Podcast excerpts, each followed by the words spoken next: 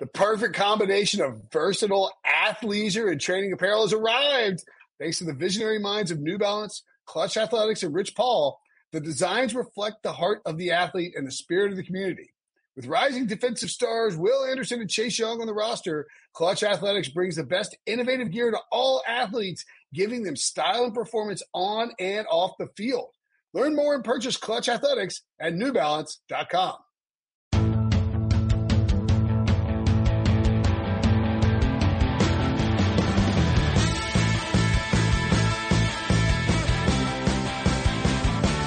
What's up, everybody? Welcome to the Pick Six Podcast, CBS Sports Daily NFL Podcast. I'm Will Brinson. I'm your host. It is now Monday, June 29th. What a time to be alive. I'm 39 years old, having celebrated my birthday last week. I don't think I got Corona over the weekend. That's exciting. And uh, we're going to spend the week breaking down top 10 rankings. Uh, the the very smart writers at CBSSports.com um, I didn't do any of them. I don't know how I got out of that. I don't care. Uh, but we're going to talk offensive linemen with Tyler Sullivan today. Sean Wagner McGough, quarterbacks coming up. Uh, we're also going to do running backs with Patrick Walker later in the week and uh, receivers with Jared Dubin, plus Breech with some specialists and Cody Benjamin talking tight ends. So tons of fun guests to talk to on these top tens. Uh, conveniently, since it's Monday Cam Newton is now I don't know if he signed with the Patriots, but he is signing with the Patriots. We can bring on our good friend Sully from Boston to talk, on, uh, talk, we'll talk some Cam Newton, we'll talk some Patriots. Um, I don't know if you heard this, Sully, but, uh, the Patriots were also penalized for filming the Bengals. Nobody's talking about it. Do you think that, do you think Bill Belichick announced Cam Newton as a way to distract everybody? Is he playing six? Did he, did he purposely injure Cam Newton's foot a year ago in the preseason against the Patriots in order to sign him and later distract the world from this penalty? Is this six dimensional chess that, that, uh, Bill Belichick's playing? Exactly. He knew to injure Cam Newton because he knew later on in the season he was going to videotape a, a Browns Bengals game and then and then get punished by the league. It, it is just it is a masterclass in public relations. He's like I mean, Biff with the sports almanac. Like he's oh he's so far ahead. Un, it's unbelievable uh, yeah. the the timing of it all because you know I you know as the Cam Newton stuff's coming down, I'm writing a, a column on it, and all of a sudden you get the notification. Yep, here comes the penalty because we were waiting for when this was going to happen. I mean, you know, I, I guess maybe we thought it was going to go away. I, I don't know what the what the ultimate uh, end game what was. I mean, I thought it was going to happen before the 2020 draft, you know, or at least we're getting close to it. I was saying, hey, listen, the Patriots got to know if they're going to be docked a draft pick somewhere here, but you know, that ended up being uh, right right in the thick of the Cam Newton news. So it takes well, the entire A block away. And now they won't get a compensatory pick if Cam plays well and then walks next year. They'll get it the year after that. But I mean, still, like you can, it could end up being a net wash. And I'm not, I'm, I'm not, um, I don't want to call anybody out for it, but it is like it does, it is a benefit if you're the Patriots that, you know, the tweets come out about Cam Newton first and everybody's scrambling for the Cam Newton stuff. And then this, the penalties, I mean, like really, they, they might as well not exist. I mean, they do, of course they exist. The Patriots were fined a million bucks. I mean, whatever. Like that's, that's nothing in, in the Patriots coffers at the end of the day. The third round draft pick matters. I mean, that's a pretty, I mean, what is it, top 100? I mean, it's a top 100 pick. So that's, that's something, but it doesn't feel like anybody is talking about it because of Cam. Well, as crazy as it sounds, like, you know, the, the Tom Brady compensatory pick or, or, or Kyle Van Noy or one of those guys, one of those key pieces they lost in free agency. A, a lot of Patriots fans like yeah. to pump up. Well, we're going to get a third round compensatory pick. We're going to have a bunch of them because the Patriots really didn't do anything in free agency of note to kind of counteract that formula. Now you're already going to be down one of those third round picks. So that, that is something to take note of next year. Um, all right. So you wrote about Cam Newton and uh, Bill Belichick finds low risk, high reward option as Tom Brady's successor. I couldn't agree more. And we talked about it on the Cam Newton emergency podcast. This, do you think this has been in the works for a while? Um, or was this Cam dropping his asking price and the Patriots finally jumped on it? Um, do you, and, and do you think that this is an indication of how they feel about Jarrett Stidham or just more about, all right, we have an opportunity to get Cam? Well, I think it's a, it's a couple of those factors. Like, I do think that they were in contact at various points throughout the offseason, but I would, you know, uh, I would assume the first time that they talked, Cam Newton wanted to be a starter, wanted to be paid like a starter in the NFL, and the Patriots say, well, our backs are completely against the salary cap. Well, we can't do that. And so we'll, we'll kind of continue to monitor the situation and go from there. And as the offseason progresses, Newton's market just really doesn't materialize at all. And, you know, all of a sudden you start to get closer and closer to training camp and it's looking more like it's going to be a completely different training camp preseason than we've ever seen before, which may now all of a sudden reduce the injuries to potential players. You know, if you're not, if you're not practicing as much, if you're not have as many, as many preseason games as it's rumored to go down to two, it's just going to limit injuries throughout the, throughout the league. So all of a sudden Cam Newton's looking at a situation where, okay, maybe some of these quarterbacks don't get injured. I can't find a starting spot. And now I'm just completely on the street. At least now in New England, he can go into camp contend for the job and, and, go from there. So I don't think this, and going to your Stidham point, I, I, I, still don't rule out the fact that Stidham could be the guy. Like, you know. I think what we're looking at here with Cam Newton is the Patriots were able to get a former league MVP for nothing. I mean, he's taking the, the, you know, a veteran minimum and he can make a maximum of seven and a half million dollars, but like, we we don't know if he's actually going to hit that or not, and it's really not going to impact the Patriots at all. So they're looking at a guy with with just a ton of upside if he's healthy, and if it doesn't work out, because we've seen that in the past too. Veterans come in. I know it's not quarterbacks, but we've seen other veterans, particularly like wide receivers, come in. Huge. Cinco, Albert exactly. Haynesworth. Or, or, or, Reggie Wayne comes in and completely flames out. Eric Decker was a yep. There you go. Exactly those guys. So like you could see that, and Belichick would have no problem cutting a guy like that. And then we'll be right back to where we were a couple days ago. We're all thinking Jarrett Stidham's the starting quarterback here. So, you know, I think it just gives them another option to look at here as they're going into the season.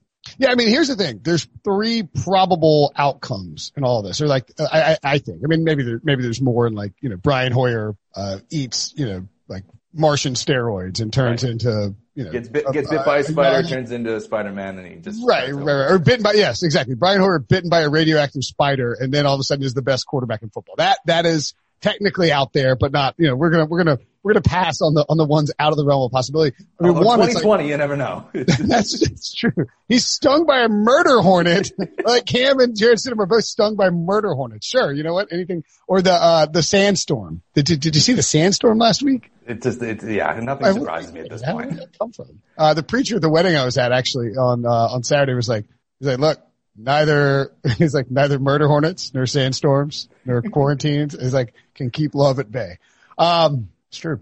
Beautiful. Anyway, more than likely, Cam Newton is completely, Cam, just walk through the pass. Cam is completely healthy and he wins the job and he is the Patriots quarterback and he plays well. Uh, then there's the Cam isn't healthy, at which point I think he probably gets cut or Stidham beats him out or maybe, maybe the Patriots just keep him on the pup list and keep him inactive and like, look, we're not paying you much, so we're going to keep you around. Um, and then, you know, the third very unlikely option is a Cam is healthy and Stidham beats him out anyway, which that's best case scenario for the Patriots. That means Stidham's a monster and he's going to play well because if Cam is healthy, he's going to be an impact player. My theory, Sully, is that the Patriots want to run the heck out of the ball. They believe adding Cam will give them an opportunity to improve the run game because that's what Russian quarterbacks do. And that in this pandemic shortened off season where there's a lot unknown about how much practice time teams will have that they can bring Cam in and simplify the playbook in addition to now all of a sudden you don't like to me, there's no pressure for Cam Newton to follow Tom Brady. And I know that's weird because Tom Brady is the greatest quarterback of all time, but like it's Cam. I don't know. He shows up. He's healthy. He follows Tom Brady. He's a different quarterback. He's not trying to be the next Tom Brady, which is what Jarrett Stidham was going to have to be. And that kind of pressure that you put on Stidham is really, really difficult. Yeah, I absolutely agree with that. And, and the other thing too is, again, we're looking at a, a 2020 season that's going to be unlike any season Maybe 12 that we've games. seen before. Who knows? And, and what is Bill Belichick like more than anything? He likes value and he likes depth. And for the longest time, you know, he was been able to have, you know, two quarterbacks on the roster, whether it's like Jimmy Garoppolo or, or Jacoby Brissett or who, or Brian Hoyer or Jarrett Stidham last year. Now you might actually want to go into a season with three quarterbacks on the roster because you never know. Like what happens? Okay, let's go down this, the rabbit hole of like Brian Hoyer in a bubble and he's your, he's your corona, he's your break glass in case of emergency. Corona exactly. Or, or, or, or, like you're saying, Jarrett Stidham is a guy that's been in the system for a while. And if Cam Newton wins the job, you're still going to need guys behind him in the event that, you know, he, you know, somebody gets sick or, or somebody gets injured. I mean, you can just play those games all day long. So I think Belichick's looking at this from a standpoint of he's amazingly cheap. The, the talent, if right, is could immediately put you in Super Bowl contention because again, you can just run the heck out of the ball, play defense, and, and go from there. And two, if he does work out, and, and this is something I was mentioning earlier, if all of a sudden, if this Cam Newton thing works out and he is perfectly healthy, he's on a, a super cheap deal, it's because the Patriots are completely, their backs against the wall in the salary cap. Next year, they have the sixth most cap space in the entire NFL. So now you can sign Cam Newton to whatever you want. And he's only 31 years old going into this season. So I mean, like, it is a perfect storm of sorts for Cam Newton because he has an opportunity that he really probably wouldn't have. He doesn't need else. money. He doesn't need no. money. And this is the only possible starting job left out there, barring an injury. He doesn't need the cash. You want to play. You can play for Belichick. And look, if he goes in there and they win 12 games and they go uh, make a deep playoff run or God, God forbid, like beat Tom Brady in Tampa Bay on CBS in the Super Bowl, which would be delightful. That'd if be all of that happens, Cam's not going to be like, sorry, Bill, I'm going to take 20 million from this or like from the, the Jaguars. Like, no, he's going to resign probably at like a decent cost and boost up his legacy and end up going to the Hall of Fame playing for Bill Belichick for five more years. So, I mean, yeah, there's no downside. I, there, I, I can't find the downside. Like what's the downside is like you cripple Jarrett Stidham's confidence and Jarrett Stidham was a fourth round pick. I mean, like, and I know I said, I tweeted earlier in this offseason, like, you know, the Patriots are telling us they like Jarrett Stidham. I don't think this changes that. Like no, this is a know. minimum salary deal for one year. It doesn't say Jarrett Stidham is dead to us. We're going to full blown Cam. There's this is this is like listen, Jarrett. Yeah, we're we got a chance to bring in an MVP. You know, you get you get you. There's there's no pressure on you, pal. Go out, play, be yourself. You win the job. More power to you. And I've heard like a narrative today too, saying like, oh, you can't have Cam Newton and Jarrett Stidham on the roster because it's going to be a completely different offense. I don't really see that being the case. If anything, if you're talking like stylistically in terms of skill set, I think that they're more close together in terms of talent than like Stidham and Brian Hoyer or Cam Newton and Brian Hoyer. I think Stidham and Brady, sure, yeah. And, so, and, you know, because I think that Stidham is actually pretty mobile. Now he's not Cam Newton, but he is a guy that can run the football. We saw as much as in the preseason, so you can still incorporate RPOs and bootlegs and all that stuff. Can he do it to that effect as Cam? Cam Newton does if he's at the peak of his powers? No, I don't think so. But you can still run a very similar offense and have a very similar game plan intact if you have Stidham and Cam Newton on the roster. He ran a uh, 481 at the combine two years ago, 31 inch vertical leap. I mean, you know, seven two eight three cone, 171 10 yard split on that 4283 split on the 20. Like he's a, he's a really athletic guy. I mean, what's weird is that because they're both Auburn guys, but they didn't they didn't run Stidham at all at Auburn. And it's like the same coach, like Gus Malzahn. Oh, I guess Malzahn was Gene Chizik's offensive coordinator for Cam. And then Malzahn was, it was Malzahn's offense, uh, you know, when, when, uh, when Stidham was there, but they didn't run him at all, which is, is just very bizarre. Stidham's entire college path. I mean, you can really dig yeah. into it. It is just, it is a topsy turvy thing. So, you know, I, I think he just square peg round hole at Auburn, even though he does have some of the skill sets that would work. Uh, yeah, I agree completely. Um, what, uh, where do you stand on the, did you think the Patriots were the favorites before Cam?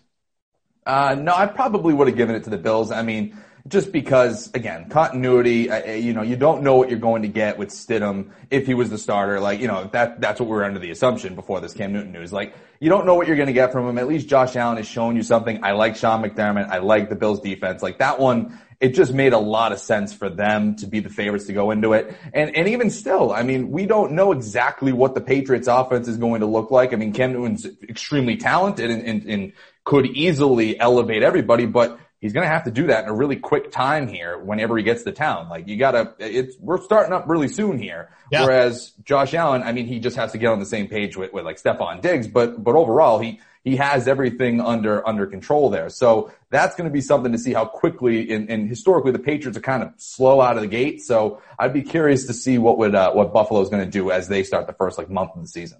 And look, here's the other thing too: is that with Cam Newton, you know, he can be 100% going into the season. That doesn't mean that he's going to be able to play 16 games. Like, I really think this Lisfranc injury, you just don't know how your foot and your body is going to respond to that type of injury. I was texting, uh, humble brag, I texted Brady Quinn. Um, the, uh, Brady and I were texting because I was like, I was curious because I'm writing something for CBS about the, about Cam's injury history and, and sort of what we might expect. Um, and I was, I was just curious if, because Brady had Lisfranc surgery a year ago. Now, he suffered the Lisfranc injury in, in the NFL and then didn't have the surgery for like, you know, half a decade. So like that's a whole different ball game. You know, you have, you know, you're, you're, you're walking around, you're living life with that until you have it done, right? I mean, it's, it's different, but he said his, uh, he said his striking gait had changed a bit. Um, you know, and, and that he, uh, he's had to like alter how he works out to limit his foot soreness and sort of could find himself overcompensating a bit, which I think is, that's what you have to wor- worry about with Cam Newton. Like if he's running a ton and he suffers another, like, is he gonna, that was the thing for me, his accuracy in 2019 against, uh, against Tampa Bay and to a degree, um, I guess against the Rams as well. He, you could see it wasn't his arm. He just couldn't step in. He couldn't like, his footwork was totally thrown off. And if, if that happens again, I don't think he'll be able to operate the Patriots offense because it needs to be short, quick timing hits. And it's not even really that. I mean, it, it's part of that, but it's also overcompensating for the injury. Like, you yeah. know, you, you, because, you know, you're not, you know, you, you, really can't move around as much as you could or you're favoring one side of your leg and then you open yourself up to another injury because yep. that side of your body's working overtime to compensate for what's going on over here. So that's something that's going to have to be, you know, looked at. I think the Patriots, you know, Bill, you know, and I thought this was really telling. And I wrote, and I used this quote in the story that I wrote uh, last night. It's still up on CBS Sports.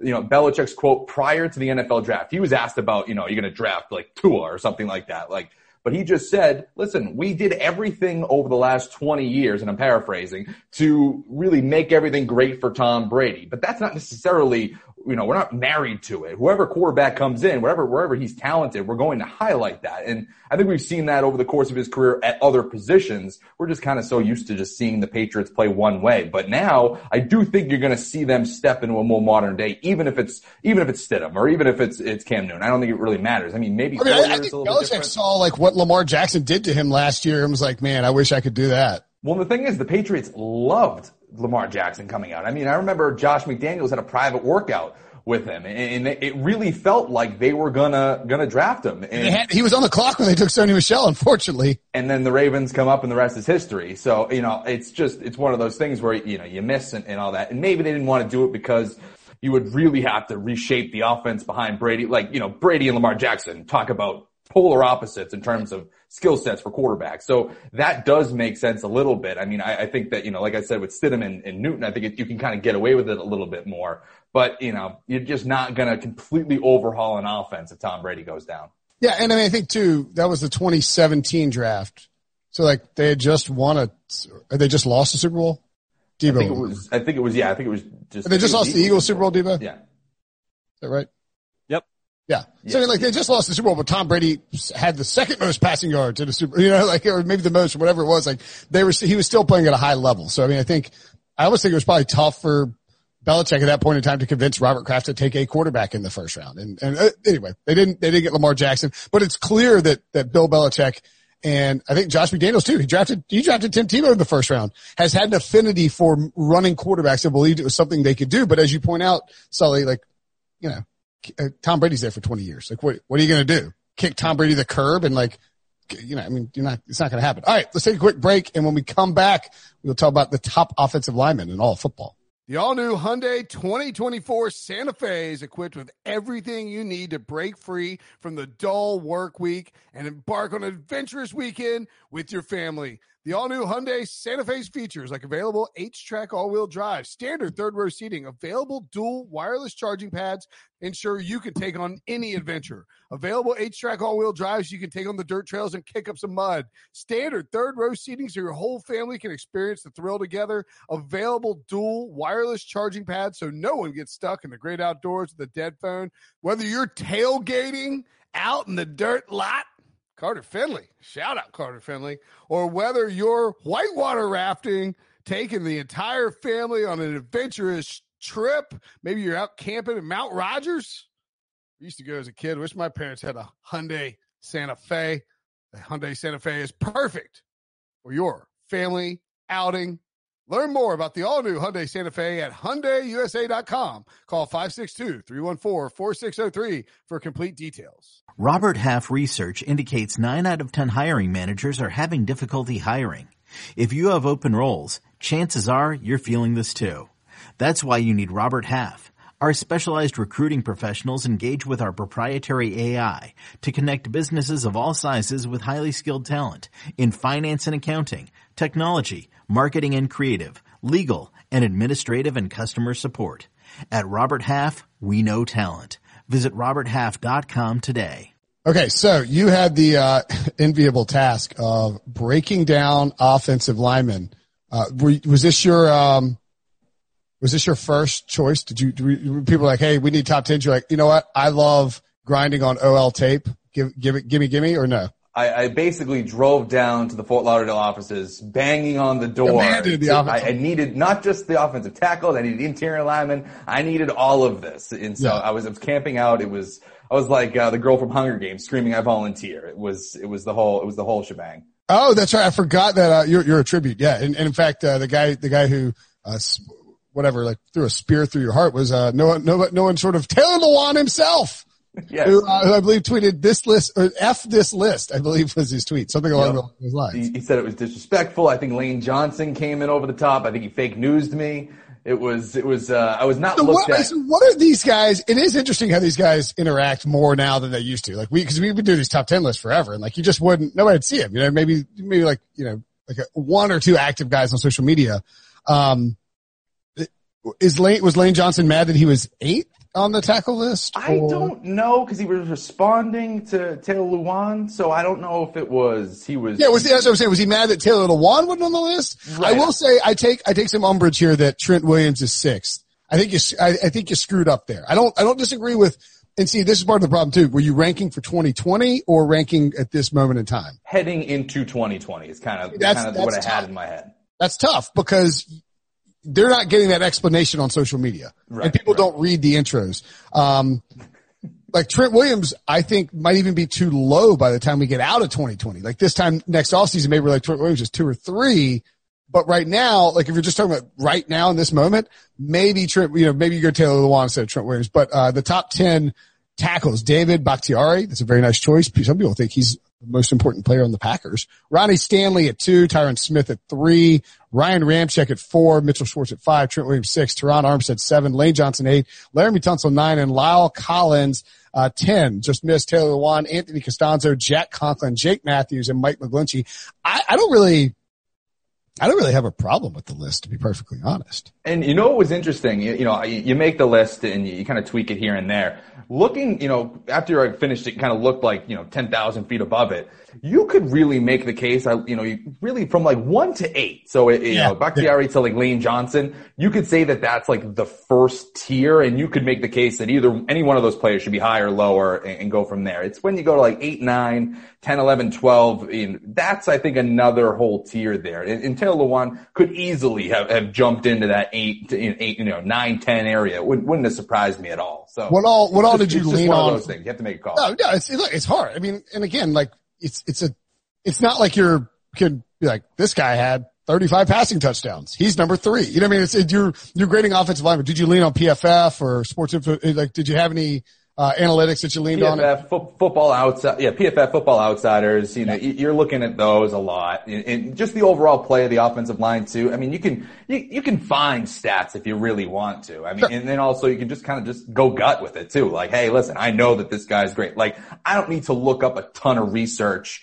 to say that Quenton Nelson is the best interior offensive lineman in the NFL. Like, I, I don't need to. I don't need. I, I, it's it's like the line from Thirty Rock. It's like, do you like Phil Collins? It's like I got two eyes and a heart, don't I? Like, do you like? Do you think Quenton Nelson's the best guard in football? It's like I got two eyes and a heart, right? Like I don't like I don't need. Yeah, I don't. I, I can watch Quenton Nelson on a day to day basis. I agree with that, and I think the offensive line. What's interesting too is for offensive linemen is tougher because a tackle now, like, like you incorporated a bunch of right tackles, like Lane Johnson and Mitchell Schwartz are, you know, I mean, La'el Collins, like these guys are important pieces of their offensive line. It's not like, it's not like back in the day when you would take, all right, you know, if you're, if you're a crappy left tackle, you're on the right side. You know, it's like, like if you're a good tackle, you play left. Now it's like people have guys on the, on the right side who are almost better than guys on the left. Yeah, it really doesn't matter all too much anymore. I think we're kind of realizing that like you, you need you know good tackles no matter where you can get them, whether it's left side, right side, it doesn't matter. It, but going back to like kind of how I determine things, like yes, you use PFF, you, you use all those things, but also you kind of got to look at the quarterbacks too. Like that's what determined number one for me between number one and number two. Like yeah, yeah, Bakhtiari blocking for Aaron Rodgers, who holds the ball a lot longer than most quarterbacks. And, he, and it's not like, you know, Ronnie Stanley where you have Lamar Jackson, he makes one or two reads and he has the ability to take off and your job's done. Aaron Yeah. Rodgers is sitting there a little bit more, so you have to look at that and say, listen, I, I know that Stanley was was first team All NFL, you know, All Pro and all that. Like he, he has the accolades and, and maybe statistically had a better season than Bakhtiari, but like his job is way harder blocking for Aaron Rodgers than it is for Lamar Jackson. And that's not his fault. It right. just is what it is. Yeah, I mean, yeah, you're not, you don't have a, I mean, you have a mobile quarterback, but not a guy who's like doing a bunch of run. Like Ronnie Stanley's getting downhill a lot, and it, yeah, I mean, yeah, it's it's it's it's much it's much more difficult. So, um, all right, what about uh, what do you you like my Trent Williams comeback player of the year call then? I don't, I don't mind it at all. I mean, listen, he could easily jump into the, you know, take the number one spot for all I know. Like, it's so hard to judge him because the last time we saw him, he was a top three tackle in the NFL, like one of the best, seven straight Pro Bowls, like just an absolute monster. The problem is we just haven't seen him in a year because he was, he was dealing with gripes with the Redskins. Now he's on the 49ers. What's that going to look like? So you, it's, it's hard because you have to take the snapshot of what you saw, but then add a year of age and does that help? I believe he's going to be like 31, 32 years old going into next season. You know, yeah. does age catch up to him? Was the year off good? Uh, who knows? I'm going on the fact that I think it was a good thing for him. He's on a new team. Seemingly, you know, it's crazy that they're going from, you know, just elite left tackle play. They're not missing, missing a beat with Trent Williams there on the blind. I get like, better. It's just, it's unbelievable. Might be an upgrade. It's unbelievable. Yeah. So, you know, um, it, it, I, I love it, but you know, it's just one of those things. You kind of gotta go with your gut on that one. I know that he's a, probably a top three, top five tackle in the league, but I left him out of there because just we haven't seen it yet. Come show me and then we can easily, you know, move that thing around. What, uh, by the way, current 50 to 1 for Trent to win, uh, comeback player of the year. What, uh, was the, was the Taylor Lewan Lane Johnson thing the worst, like, the worst, like, clap back you got on that for lack of a better term? Uh, yeah, that, those are the, the highest profile, like, you know, hey, what are you doing? Blah, blah, blah. Which, listen, that's great. I love it. I, if, if all of a sudden Lane, you know, if Lane Johnson or, or Taylor Lewan, they take this list, they put it in the back of their locker and have an all pro, first team all pro season, no one would be happier than me. Like, it, it, it would be, it would be great. I, I can, I can tell my grandkids that story. I can pull up their Wikipedia page and say, that's kind of because of me. Like, it's, that's totally fair. It's all, it's all, it's all part of the fun. Yeah, you point, you pointed that when they get an all pro. You're like, hey, bro, I got that for you. You owe yep, me. Exactly. I want, a, I want a Christmas card. That's what Something I want. tells me they won't. Um, I don't think so. I think they're going to old take expose me more than anything else. I'll, I'll yeah, you're, you're way more likely to get burnt here than you are to like win. You know what I mean? Like it's just, it's just tough to win that one. I don't think I'm getting uh, a thank you. I, I don't think I'm getting a thank you. No, no, I don't think you are either. Yeah, like when the when the Eagles barely made the playoffs after the Super Bowl year, when I had like Lane Johnson had come after me because I said that I thought the Eagles were a candidate to miss the playoffs. Um, I didn't get like a, you know what, you were right. We did make the playoffs. It was sort of a fluke. You were right. We, you know, we, we weren't as good as we were. We took, we regressed. Nobody, nobody was like, great job. You got it. You know, but if I, if they had been good, people would have been lighting me up from day one. That's just how this business works. Got to deal with it sometimes. Uh, okay. Let's get to the guards. So, uh, on the guards, as we mentioned, Quenton Nelson, number one. And centers, and centers. Oh, all, all, interior. all interior linemen. Sorry. Did a center make, oh, who made the? Well, Jason Kelce. Oh, you're right. Okay. Sorry. I missed it. Um, Zack Martin two, Quenton Nelson one, Zack Martin two, Jason Kelce three, Joe Thuney four, Brandon Scherff five, David DeCastro six, Ryan Jensen seven, Ali Marpet eight, Joel Bitonio nine, and Rodney Hudson ten. Uh, did you get as much I'm sure there had to be less heat on interior offensive linemen than tackles, right? Yeah, my mentions weren't being uh, lit on fire like they were with the offensive tackles. I, I think Jensen retweeted it, but I, I, think that that was really the the biggest action I got on it. There was I didn't think I got anybody really going after me on this one. Ryan Jensen. I will, like, I will say this though, BMAC did get after me on HQ for it. He had a gripe about Joe Thuney being too high. Where do you think on that? Was I was I showing a little New England bias on that one? Uh, I think you could. Um, I don't know. I don't. I think Joe Thuney's awesome. I, I mean, maybe like, I you know what BMAC was mad about? He's mad DeCastro's below Thuney. But again, like I think you're projecting a little bit too. Like Thuney's an ascending player who's set to get a huge contract. DeCastro, guys, is David DeCastro at this point? Is he? Is he he's in his thirties, isn't he? At least. Yeah. yeah. So with just, just turned 30 in January, right? With Thuney, again, I see him a little bit closer than, than, than, than a lot of these guys, most of these guys, because I'm in New England. I, I write a lot about the Patriots. Yeah. I cover the Patriots on pretty much a weekly basis during the regular season. And the thing that impressed me most about him was just the chaos around him eh, over the course of a season where David Andrews, who was a stud during the Super Bowl run, he's out for the year, unfortunately, because he has blood clots in his lungs. You know, just a crazy yeah. circumstance. Looks like he's coming back, but he missed all last season. Isaiah Wynn, who was the first round pick in 2018, uh, the higher first pick, oh, before Sony Michel. He was supposed to be their left tackle. He missed all of his rookie season and then all of a sudden misses a ton of time. I think like, you know, half the games because he was dealing with another injury. So now you're talking about Joe Thuney not having his starting center, not having his starting left tackle, and he still only allowed one sack last year. Like it's just, he still gave you elite play on the left side while he's working pretty much with backups the entire time. So I, I just thought it was so impressive that if all of a sudden you give him back David Andrews and if Isaiah Wynn comes back healthy, that whole side of the offensive line, it's a whole, it's a whole, it's an entirely different group. Yeah. What do you think? What do you think David Andrews is going to do? Because he has that compromised immune system thing. Does he come it's back? Really interesting. You know, it's it's it's like a lot of these guys. Like James Conner's the same way. Like you know, how do you how do you deal with this stuff? So you know, it's going to be up to him. It seems like he's coming back. Like from everything that we hear, he's on the road to recovery, ready to ready to begin the year. But you know, this is an uncertain time. So, so who knows?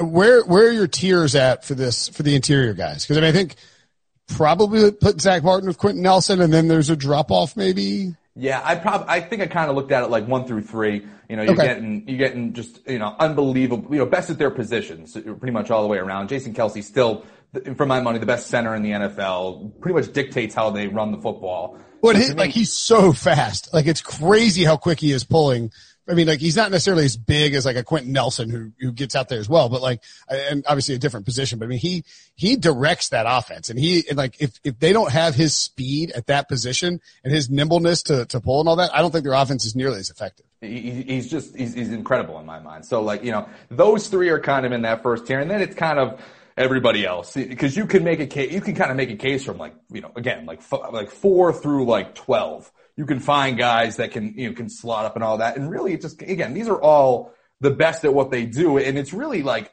you know, it's a top 10, but we're talking about really like top threes because I'm taking centers, I'm taking yeah. left guards and right guards. Like, so it's really, really fine. And I'm kind of really, you know, threading the needle here as to who makes this list and who doesn't. But like, you know, you get you get absolutely insane guys even at number ten. Rodney Hudson, he, I think Pro Football Focus had him as the best uh, pass blocking center in the entire NFL. So like, you know, you're getting a guy that's at the back end of this list, but is you know looked at in, in one position, right? Exactly, yeah. and he's looked at at one category being the very best at his position. So it, it's tough to kind of find. find but it's also like too. It's like depends. Like what scheme? Like are they in a scheme that that you know that utilizes their best skill set? Um, you know, like if you like Zack Martin would be Zack Martin's an awesome pass protector and run blocker, but like you don't or, versus Quenton Nelson. You wouldn't want Quenton Nelson on a team that has 700 dropbacks a game a year. You know, like you just you, want you want him grading dudes down and getting like getting on them and just burying guys in the run game. Like you need that as part of his game.